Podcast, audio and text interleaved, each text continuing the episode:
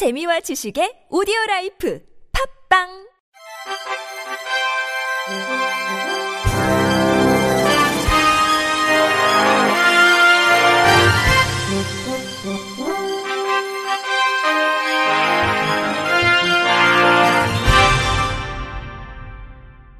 청취자 여러분 안녕하십니까? 십일월 십일 화요일 케이비아이씨 뉴스입니다.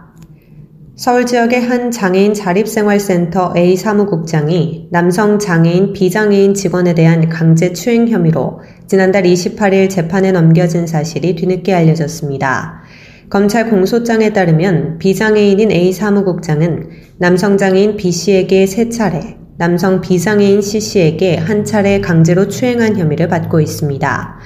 A 사무국장은 이천십칠년 하반기 회식이 끝난 뒤 식당 앞에서 있던 B씨에게 다가가 뒷목을 잡아당겨 왼쪽 목 부위에 입을 맞췄습니다. 지난해 상반기에도 회식 중 B씨의 옆자리에 앉아 손으로 허벅지 부위를 수회 쓰다듬었으며 B씨가 자리를 옮기자 옆자리에 앉아있던 C씨의 얼굴에 입을 맞췄습니다. 또 지난해 하반기 교육실에서 직원과 회식을 하던 중 B씨의 오른손에 손깍지를 낀 다음 손등에 입을 맞췄습니다. B씨는 근무를 하면서 참아왔던 이유는 사회생활이고 직장을 그만둔다면 갈 곳이 없기에 버텨왔다며 퇴직을 하면서 용기를 내 직장 동료였던 C씨와 함께 고소를 한 것으로 불구속 구공판 처분 결과 통지서를 받았다고 설명했습니다. 이어 직장 내 성추행이 발생을 했을 때에도 별다른 조치가 없을 뿐더러 방치를 해 결국 퇴사를 하게 됐다며 C씨는 현재 가해자인 A씨와 함께 근무하고 있는 상황이라고 덧붙였습니다.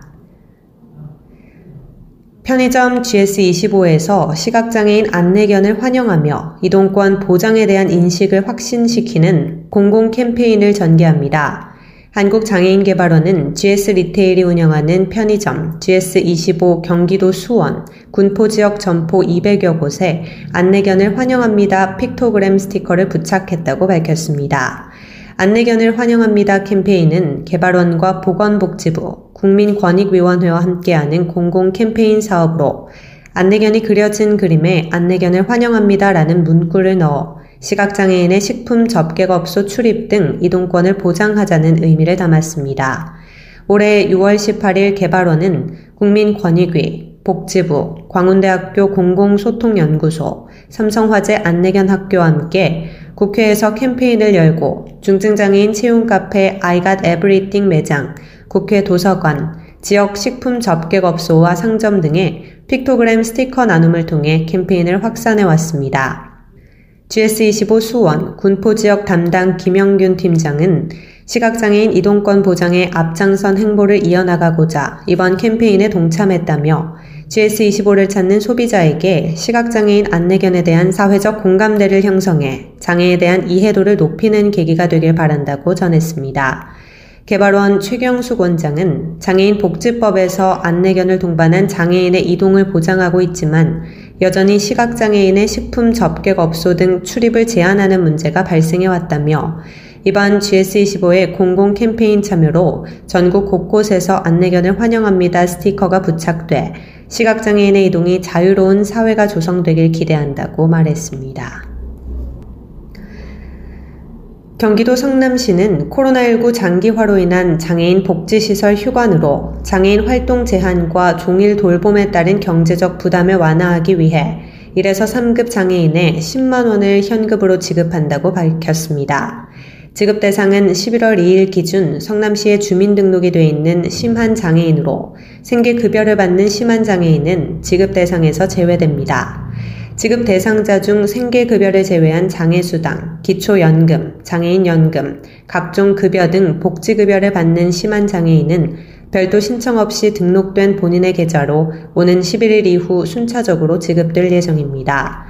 기존 복지급여를 받지 않는 대상자는 십일월 십육일부터 십이월 사일까지 성남시청 홈페이지를 통해 온라인으로 신청할 수 있습니다.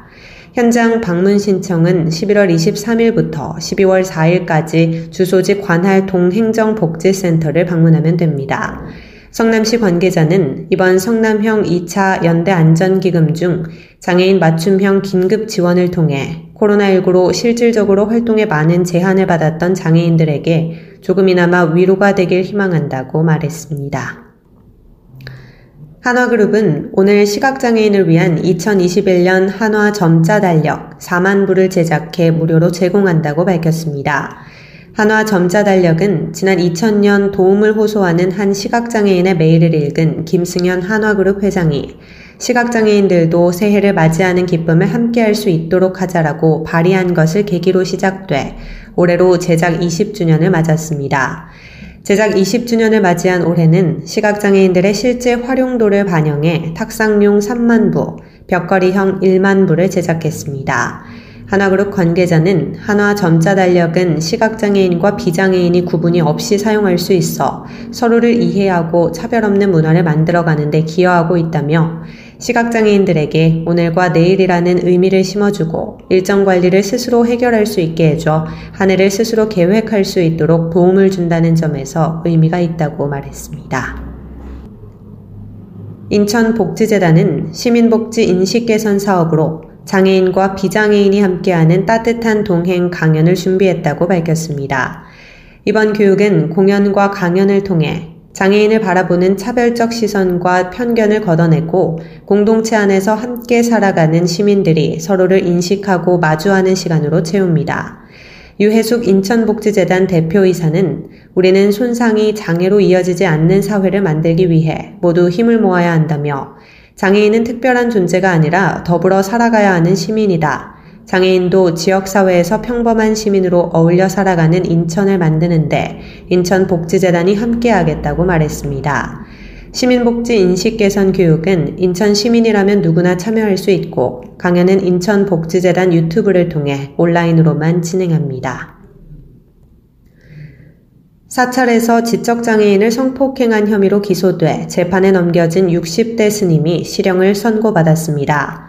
광주지법 제십일 형사부는 오늘 성폭력 범죄의 처벌 등에 관한 특례법 위반 혐의로 기소된 스님 예순여섯 살 A씨에게 징역 육 년을 선고했다고 밝혔습니다. A씨는 이천십사 년부터 이천십칠 년 사이 광주의 한 사찰에서 삼십 대 여성 B씨가 정신적인 장애로 한거 곤란 상태에 있음을 이용해 B씨를 성폭행한 혐의로 기소됐습니다. A씨는 전남 지역 한 음식점에서 만난 B씨를 광주 전남 지역 사찰 네 곳에 데리고 다니며 이십삼 년 동안 음식 만들기, 설거지, 청소 등을 시켰고 장애가 있는 B씨를 상대로 범행한 것으로 조사됐습니다.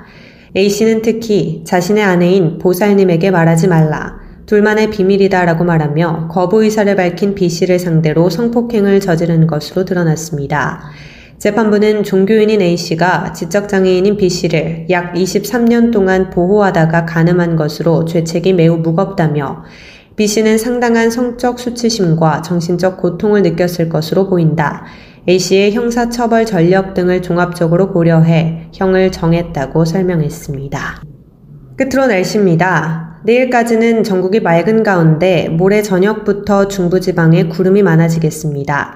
또한 낮과 밤의 기온차가 크겠으니 건강관리에 유의하시기 바랍니다.